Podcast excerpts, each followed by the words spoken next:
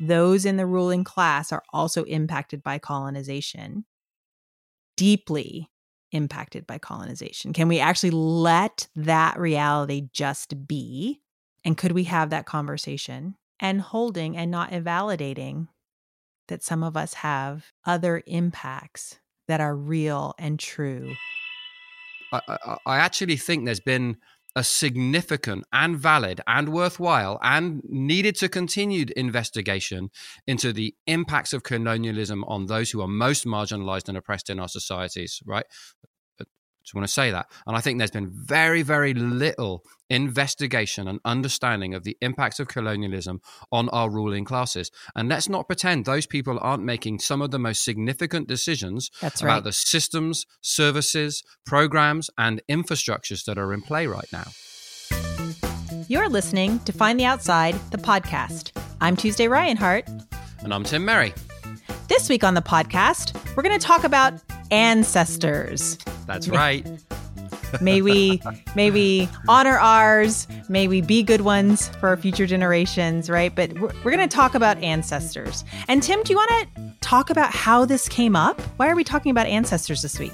Yeah, totally. So I'm doing a I'm just doing a lot of work at the moment um around what it means to have been raised uh, kind of within within my class and going to the schools I've gone to, um, and, uh, and and and I think uh, one of the one of the things that happened was that uh, I got into a I got into a conversation and I was like, you know, because I got sent away at went sent away to school at a fairly young age, you know, and uh, and at one point, you know, this one of the, one of the pieces of work I was doing, it was I was like holding this cushion and I was like, "You ruined everything," you know, Mm, and uh, mm.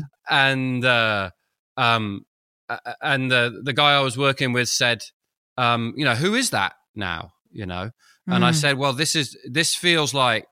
Uh, you know, not just people who are in my direct family or who were in my direct circumstances as a kid, but this actually feels like um, generations of my ancestors now you know Mm. and so he immediately took the cushion and he layered like three or four different cushions on this chair and he said all right so that's like your generations of ancestors going back what do you see Mm. and uh and and what i said at the time was that i well i see generations of perpetrators and uh, and and and and interestingly for me i see generations of perpetrators um on their own families and their own children Yeah. Yeah. right and i think that's one of the things for me in my life when people have always said to me you kind of need to own your history or you need to own your ancestry as the colonizer or as great britain Mm. or as a Mhm. white man it was always asking me to own the impacts of my ancestors upon the rest of the world Yeah. Yes. but there was something about this conversation that I was in that was about owning the impacts of my ancestors upon me and upon my Mm. upon my brother and my sister and my parents and my Yeah. friends. You know, there was Yeah. a completely different quality of invitation, and uh, and not even to own it, but to fully see it and take it in. And there was something about that type of invitation that was completely different than I think how I'm often approached, which is uh, you have to bear the burden of uh, your ancestors who colonized this place or your ancestors who attacked this place. And and so i just want to get you know and when we, we were talk we talked about this at one point you said oh that's really interesting because the narrative i get from my ancestors is really different than that you know? And i was just like oh i really want to talk about this with you choose and so like that's about as far as we've got in our conversation and then i uh, somewhat ridiculously said let's take this conversation into podcast.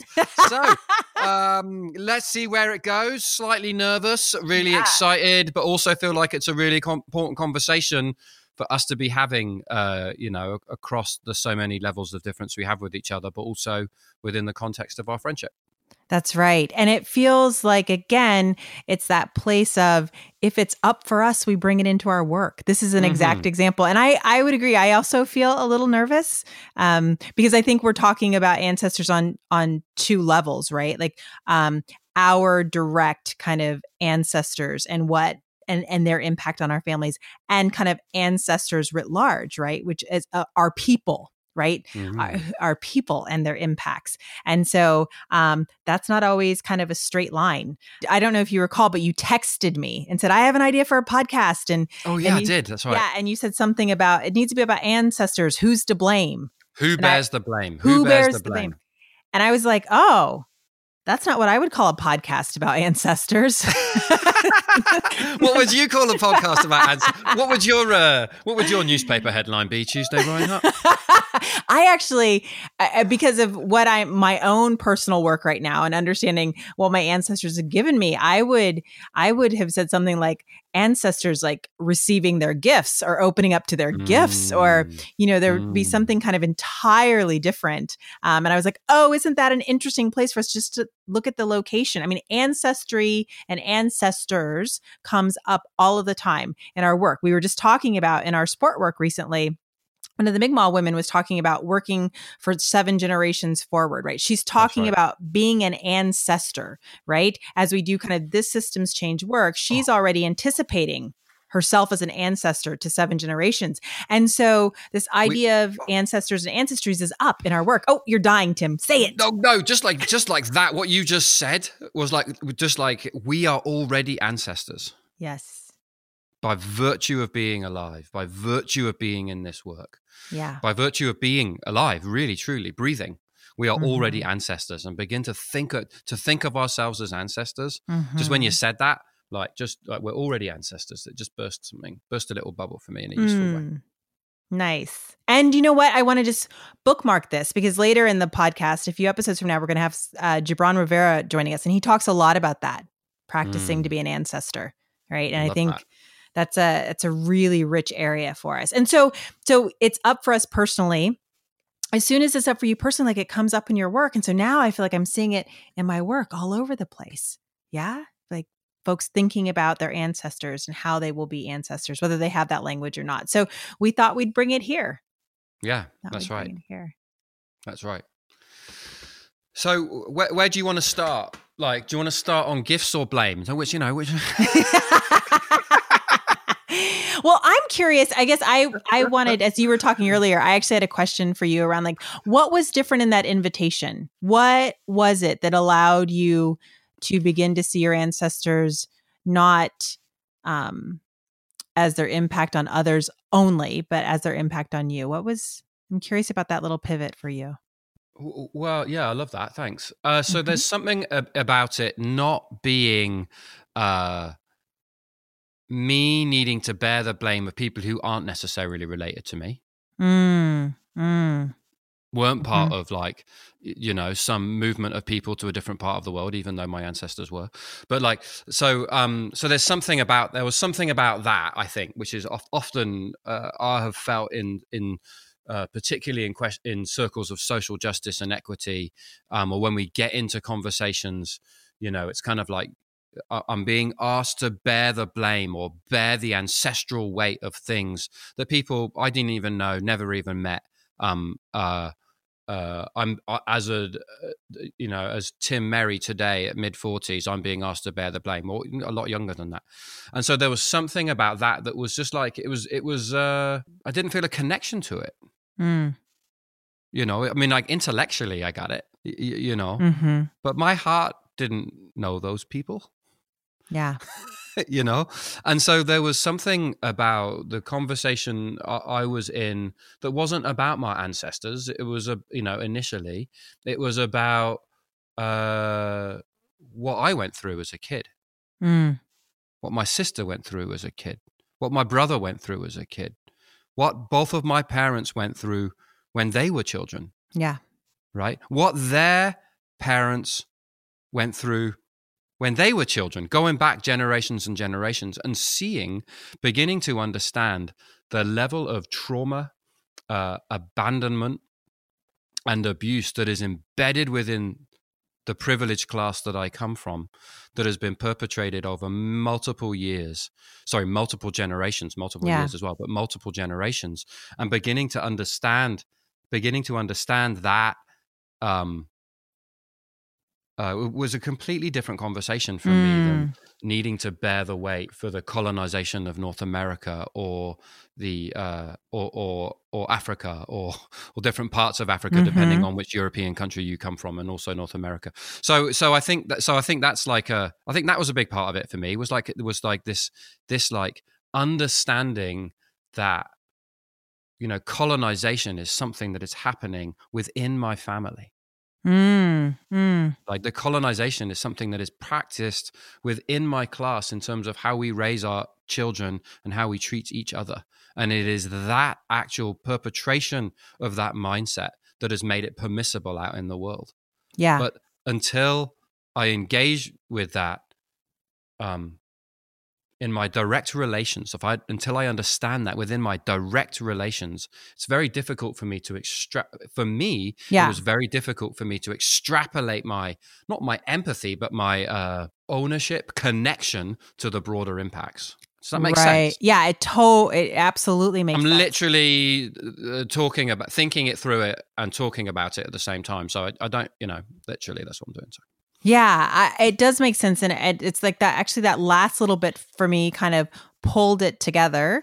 Um, and so I want to kind of check and see if I'm understanding. So, because as long as I've known you, I've never seen you kind of deny the impacts of colonization or no. deny what the empire has done across the world and and your family has been part of that right so it's yeah. not so i haven't heard you deny um, that or kind of step back and say but because I, I think the danger is you saying like, oh, it wasn't my people, but you know, so, but you have, even if you don't bear the weight, you've, you've gotten some of the benefits, but I don't hear like that last thing you said just pulled it together for me, which is, is until I could understand kind of that dynamic and like understand it because it's a felt dynamic, then, then, then I can understand, right? The large, I feel some connection to the larger dynamic, right? Does that until I exactly yeah. until I could understand how colonization had been perpetrated upon me. Yeah. Yeah. From the age of zero. Yeah.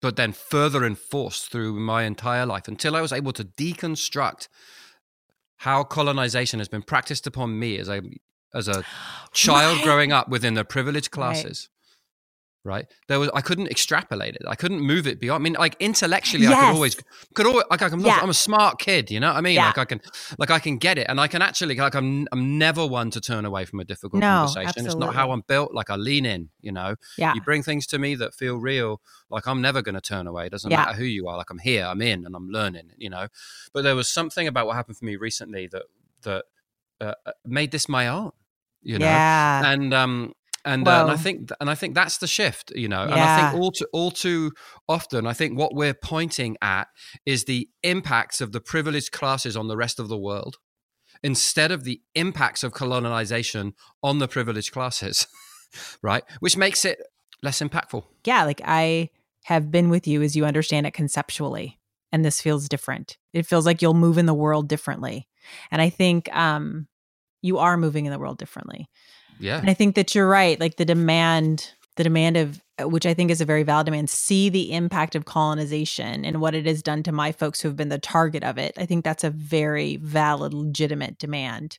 Absolutely. And, and it has also has to leave room to see the impacts of colonization I mean, I think we, we say this a lot, like everyone's impacted in different ways. And that's true. Like that, like I feel like that is at the bare bones the truth. But what you're getting at and what you're speaking to is, and the impacts are real to across. It's not like, oh, you know, they're different impacts, but they're real for everyone who experiences them. Yeah. I mean, I know, you know, we've begun these conversations with each other um, around uh, and we've even begun talking about it publicly. So we've moved it out very gently into our work. But that if we're talking about systems change, mm-hmm. you know, we have to underpa- understand the impact of the dominant system currently at play at every level of society. Right. So that means understanding the impacts of the dominant system within those who've been marginalized and oppressed by it. Of course. You know, but it also means understanding the impacts of the dominant system of the ruling classes. Right. Right. right. Whether that be English or within North America or within ve- every other part of the world. Right. You know, so to think that you know, being a member of the ruling classes was just playing rugby, going to nice schools and singing songs in big chapels. And like, it's just like a lovely walk in the park. That for me is, that's just not true. Yeah. You know, the, Yeah. the, the idea that privilege has been a gift, you know, I'm not sure I'm there. In fact, I know I'm not there. Yeah. I mean, there have been gifts of it, For sure. you know, but the gifts of it for me really are about survivorship, you know, and uh, and so so I think there's some like fundamental call to begin to like actually understand the impacts of uh, a colon- colonialism, right, as something that has been perpetrated across the societal spectrum, right, and and like what what's that conversation? And like how do we have that conversation with each other? And that is not in any way to invalidate the experience of those who have been marginalized and expre- and and uh, oppressed by the way things are. But it's actually like can we have a whole view right? Can we have a whole view Right. And it's it's holding the complexity of that whole view, right? It's the for me it's the the whole view that says uh, can I and again this might get we talked about a soft heart a lot, but like can I soften my heart actually to let in that whole view while very much holding that right now our past, our presence and our future is absolutely impacted by our positioning related to that colonialism, right? Mhm. And so to hear you say that there were gifts and there uh, there were gifts and the gifts were around your survivorship. Yes, and the gifts are also your future income, your future wealth, your like those are those are gifts you received from this colonization. And so that's also true and it's part of the complexity of, you know, it's like one of those things, yes, we're all impacted, we're impacted differently. And our pasts are different, our presents are different, and our projected futures are different based on our relationship to colonization, holding that reality, right? If I look at, if I just look at life expectancy, if I just look at wealth, I mean, we're talking about in the US right now, we're talking about being a majority people of color country by like 2021 or something yeah yeah and having zero dollars of wealth for black and brown people. Zero dollars. Hmm. I mean, like that's a real that's a real impact. It's a real uh, impact of colonization, and that's not an impact you have. And that doesn't mean you're not impacted. That your pain is not real. That we don't actually have to open up our understanding right of how to do this work in a way. I just and I, you know, we were texting the other night and I was saying I think it's such a I think I used the word poverty. It's such a poverty when we have to say, but my pain is so much worse. Right? That that actually like the moment and and it's not that it might not be true. It's not Mm. even but the moment we kind of close off to anyone's pain in this system, well, I think if I'd go back to our work language, like the moment we close off from seeing anyone's pain in the system, we fail to see reality clearly. We fail to see action we can take together. And so we don't actually, we don't have the impact we want, right? Not only is it, I don't become the person I want to become and be in this world how I want to be, but we actually decrease our capacity to make change if we cannot hold the complexity of exactly what you're saying. Those in the ruling class are also impacted by colonization, deeply impacted by colonization. Can we actually let that reality just be? And could we have that conversation and holding and not invalidating that some of us have other impacts that are real and true and disproportionate and about l- living or dying, right? In this very moment. Like it's like, oh, that's the skill. That's those are the conversations I want to be in. I can give I can give attention. I can give attention to either actually. I think I feel like the trick is giving attention to both and not letting one be all the conversation we're in. I'm just thinking out loud too. Yeah, no, I love it, mate. And and uh, and there's something for me around the, um, and so I can. I mean, I, love it because we're both speaking from our different perspectives and Yeah. hopefully getting hopefully getting a more whole picture as a result. Yeah. So just Yeah, yeah. just thank you first of all. And um and so the other thing I want to say is that um the the trauma and abandonment and abuse that I think is often at the very heart of being raised within a privileged class, Mhm. right, is very rarely ever validated within society Yeah. Yeah. because of the privilege it's entrenched within, yeah.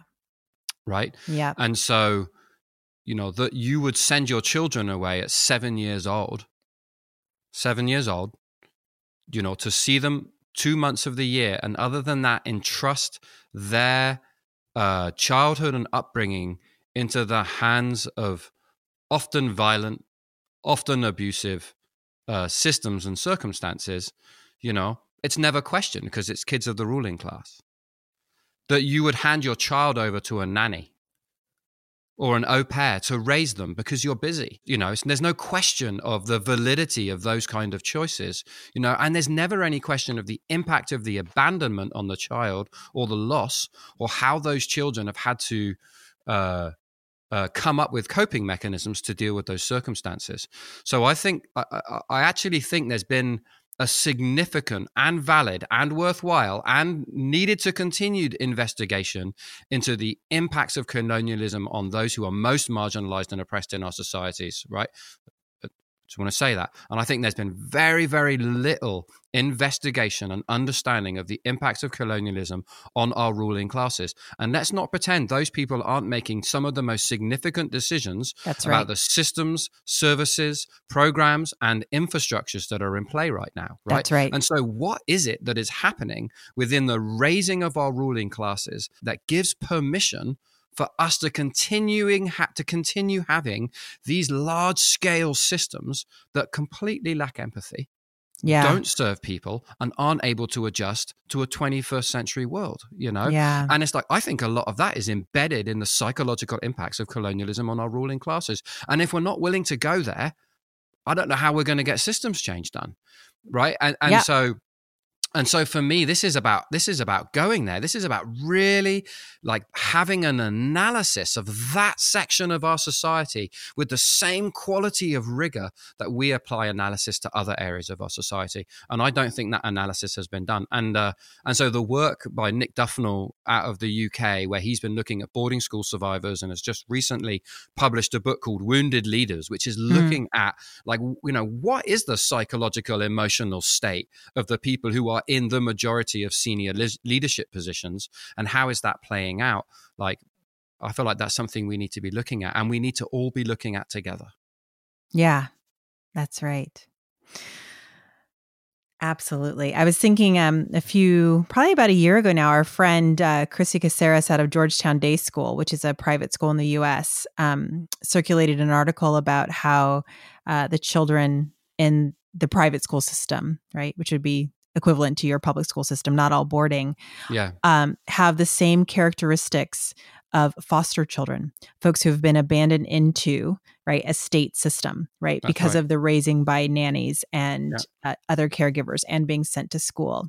Yeah. and so the author of this, who was a private school teacher, was just like, we have to look at this and we have to develop some empathy um, for these children because they're children, right? These were educators, so of course they cared for children. And then I, what I hear you doing is like, and and because these are going to be our future rulers, if we're just going to be frank, right? I mean, unless we make some big change in a generation, these these these children are going to be our future rulers, and so we must pay attention uh, for the moral reason and for the strategic reason. I'm with you. And, and there's been there's been some really interesting comparative studies done between English boarding schools um, and Indigenous residential schools in Canada. And there's been, I mean, there's there's a whole, and so I'm really interested to hear about those studies done between kind of the foster care system and kids within Mhm. independent schools because I actually think, and I don't I don't know how or where to go with this yet, but I but I actually think. Um, not in terms of the safety net that you were pointing Mhm. at to earlier, Mhm. you know but in terms of some of the some of the interior trauma you know Yeah. i actually think that there's i think uh, my experiences sitting in these groups and doing this Mhm. work with myself that a lot of that interior trauma is where we're going to find similar experiences at both ends of the spectrum of our society Yeah. and and uh, and certainly you know i think i think abandonment is one of the root issues that you're dealing with within the ruling classes. So when you as children are abandoned by your parents at a very very young age, you know, what you do is what I did, what every young boy who went away to boarding school or was handed off to a nanny or an au pair does and doesn't see their parents hardly, you know, what they do is uh, the the sadness and loss of that is so significant right? Especially if you're not just abandoned by them, but you're put into a situation that is highly violent and abusive, which is often the case, is that you then, you then, the sadness and loss is so overwhelming that essentially what you do is you build a wall between yourself and your sadness and loss. So you, you shut down your emotional connection to your feelings. Mm-hmm. Right. And so then, um, uh, uh, and that becomes the protective mechanism, right? Which is absolutely necessary yeah. at a young age. That's how you get through. That's how you survive you know? But what ends up happening as you emerge as an adult is you don't have that empathic link empathetic link to yourself. Mm-hmm. right? And therefore how could you have it to others? And that was a deliberate strategy that was a yeah. deliberate strategy around raising children of the empire. I sent you a quote the other day. You know, that's this is a deliberate strategy to raise people who would have the emotional fortitude to do terrible things within far-flung places of the empire and make those decisions. You know, yeah, and and uh, um, so that you know, it was it was it was deliberately done to remove children from their families and establish their loyalty to the, to the institution and to the empire. Like that's what they did. It was a strategy in Victorian times take the children from the family, take the love and loyalty they had with their family, transfer that to the institution, whether that be empire, justice system, legal yeah. firm, government, right? Like whatever the institution is, that's what we're doing. We're taking children at a young age and removing from the family love, transferring that loyalty somewhere else.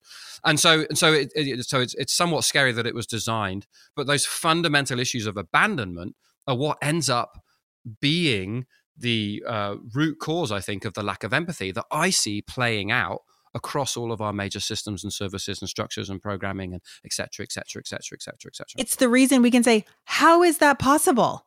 Mm. How is it possible that we're treating our children this way? How is it mm. possible that we have a school to prison pipeline? How is it possible that our mm. um, our healthcare facilities are giving black children less pain medication than white children? Or like mm. how like th- these are sociopathic tendencies in our systems, right? Yeah. And so, and we can look and say, how is that possible? But what you've just said is this is how it's possible. Right. right? This is exactly how it's possible because the folks who are uh, structuring, developing, benefiting, uh, leading those systems, right, have a lack of capacity, right? And then yeah. the systems have a lack of capacity. The systems perpetuate right? And they were built that way, right? And so I know we've said it before on here, but again, systems aren't broken. They're doing what they're designed to do. Absolutely. Right? And so that quote you sent me about um, how we set up our children, how we create the conditions for our children not to have empathy, right? Like that's right. it's, it's it's actually quite easy right? Like there's a lot of research. This is how you this is how you raise children not to have empathy. This is how you raise children not to be in touch with their feelings. This is what trauma does right? And uh, when you do what works then it then it raises generation after generation after generation. And i always heard each generation actually gets worse. Unless there's an intervention and there's help each generation actually gets worse. Yeah. Um, and so then of course, of course we have these systems. So when we look at the systems and say, how could that be? Right? Of course, this is how this is how it could be. Right. Because Here's, I just found. Him.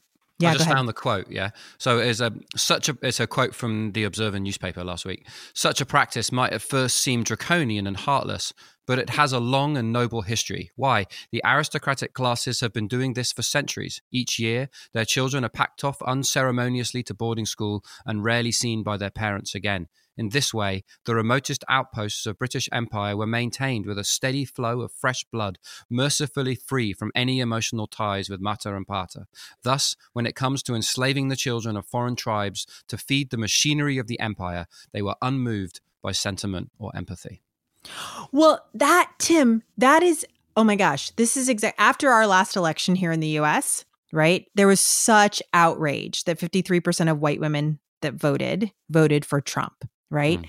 And there was such outrage. Um, and a lot of that was among communities of color. And how could they do that? How could they be so racist? But and it's white women that are racist. And I was like, look, they sold out their own children in that vote. Why would I expect they wouldn't sell out me? Right? You know what I mean? Like, why? like, they betrayed their own daughters in that vote. Why would I believe that they wouldn't betray other people? Right? And it's exactly what this quote is getting to. Right? Like, the loyalty is to, and I don't know that people think about it in their minds as empire, right? But the the loyalty is to the status quo. The loyalty is to some idea, right? Um, that that will have you betraying your own children. Exactly what you said, betraying your own children to the machine, and Right. so that that is what we have to interrupt Yeah. right and and without a doubt we ha- without a doubt um we have to see to the impact on those of those of us who are the most marginalized and vulnerable that doesn't mean we only put attention here although i'm i'm laughing because of course we need to wrap up this podcast and that's all we've talked about but we'll do our second one on on my take on ancestors and Let's kind of that that view right I would Uh, love so- that. So I don't want to like don't don't worry, friends. Hang on, we're gonna get to part two, uh, and that will right, that will be that will be talking about uh, some of the other perspective. Because not that my ancestry is in any way imperfect, but I was just struck by how different, what a different legacy we carry based on our ancestors and how we understand them. Um, Right. and so and- we'll get to that. Go Yeah. ahead. Yeah.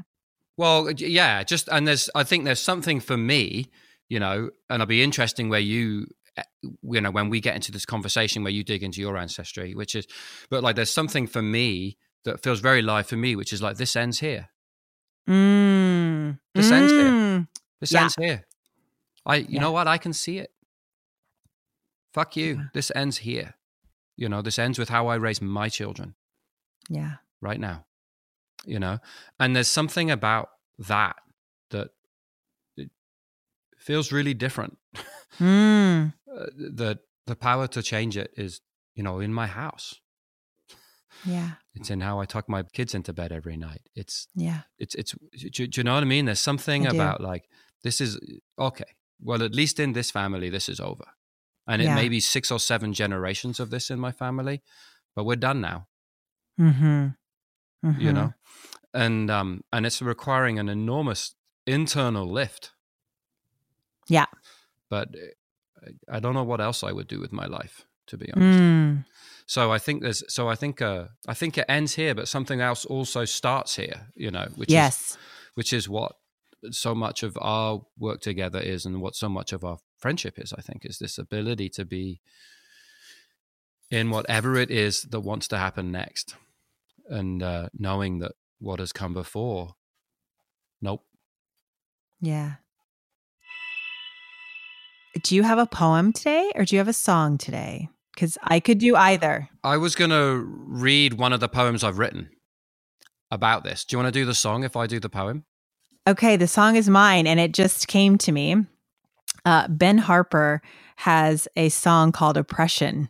Love Right? that song. It's a good song, right? And he's just like, nope. Oh, I love that like song. I am done with you. And that just as you were saying it ends here, it reminded me of that beautiful little song because of course, of course he's speaking to the wind. Of course oppression doesn't end because he says it does, but mm, he's not. to he's going to give it a go. And Yeah. he's going to look it in the eye and he's going to say like not to, not today Satan, right? He's Yeah. just going to say like so I just heard that in your voice. Um so that would be my song Ben Harper's Oppression. Oppression, you prey on us when we sleep. Oppression, you chase after the tired or the weak. Oppression,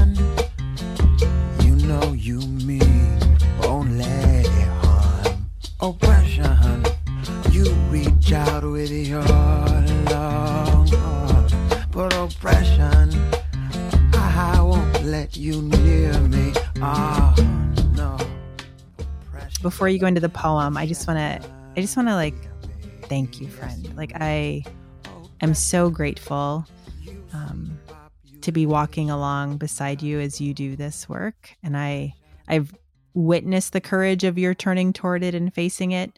Um, I felt it, and it's um, one of the things that gives me courage too. So I'm just really grateful. Thanks, bud. It feels a Yeah. very vulnerable thing to bring into our conversations, uh, partly because I, you know, m- my feeling is it's going to be incredibly unwelcome. Mm, mm, yeah. and, yeah. uh, but like, I Yeah. got nothing else to do. And like, what's my contribution? Yeah. You know, my contribution has to come from my own past and my own lineage and my own work and my own internal work. Like that is what I bring to the table when we're talking about systems change and equity. And Yeah. I just, I just hope it's useful. I really do. Like I hope it's. I mean, it Yeah. feels, feels useful for me and it feels useful for my family, and um, and I hope that um, I hope it's useful to the work and to the change we're trying to build together. You know. Yeah. Well, it's useful for me. So thank you. Thanks, bud. Yeah. All right. I'm going to do one of the first ones I wrote about this because we've just started the conversation. It's called The Boxer. I think I sent you this one. Mm-hmm. They abandoned me. They should have been there. I was left bereft alone, curled up under a duvet cover far from home, wishing to not be seen. Heart beating, scared. Why did you leave me here? Fear pulsing, red, jagged, and spiraling from the solar plexus out, running frantic energy through my body, all the way to my fingers and toes, but nowhere to run. There's nobody I know to run to. Where were you? This was meant to be a grand adventure, not trauma, not weeping at 43, only feeling like me when the tears flow, hand on heart. We should never have been apart, our family, you and me. In the empty space stepped the boxer, braced for any attack. Come one, come all, I'm ready, poised, watchful, weaving, fists up, back to the wall. There is no leaving. Sadness turned to anger, ready to explode, unload when things get beyond control, protecting my soul when you did not. I surrounded myself with a team of defenders boxer, charmer, actor, fixer, worker, lover, joker, anger, server, connector, all to keep the world at bay because it was not safe to come out and play. Now, slowly, I'm peeping out, my blurry eyed head over parapet walls. There's me, looking in to the place I protected, where I'm no longer connected, meeting eye to eye, starting to cry, more tears to flow, more of myself to know if I dare, go slow with the flow of what the wisdom of my psyche is unveiling to me now. At 43, I'm coming home to me. Beautiful. Thank you. Thank you. That's it for this episode of Find the Outside the podcast. Make sure to subscribe to the podcast in Apple Podcasts, Spotify, or wherever you find podcasts. New episodes come out every second Tuesday. If you'd like to get in touch with us about something you heard on the show, you can reach us at podcast at findtheoutside.com. You can find links to any of the resources, the poem. Uh, ooh, are we going to link your poem, Tim? Yeah, sure. Okay, the song, the books we might have mentioned uh, during the show and the show notes for this episode over at findtheoutside.com forward slash podcast or in the description for the podcast and the podcast app you're listening to us on. And you can find the song we played in today's shows. In fact, every song we've ever played on any of our, our podcasts on the Find the Outside Spotify playlist. Just search for Find the Outside. And the uh, link is also at findtheoutside.com backslash podcast. This episode was edited and produced by Mark Coffin at Sound Good Studio. And theme music for Find the Outside podcast is by the illustrious Gary Blakemore. Take care, folks. Bye bye. See you next time.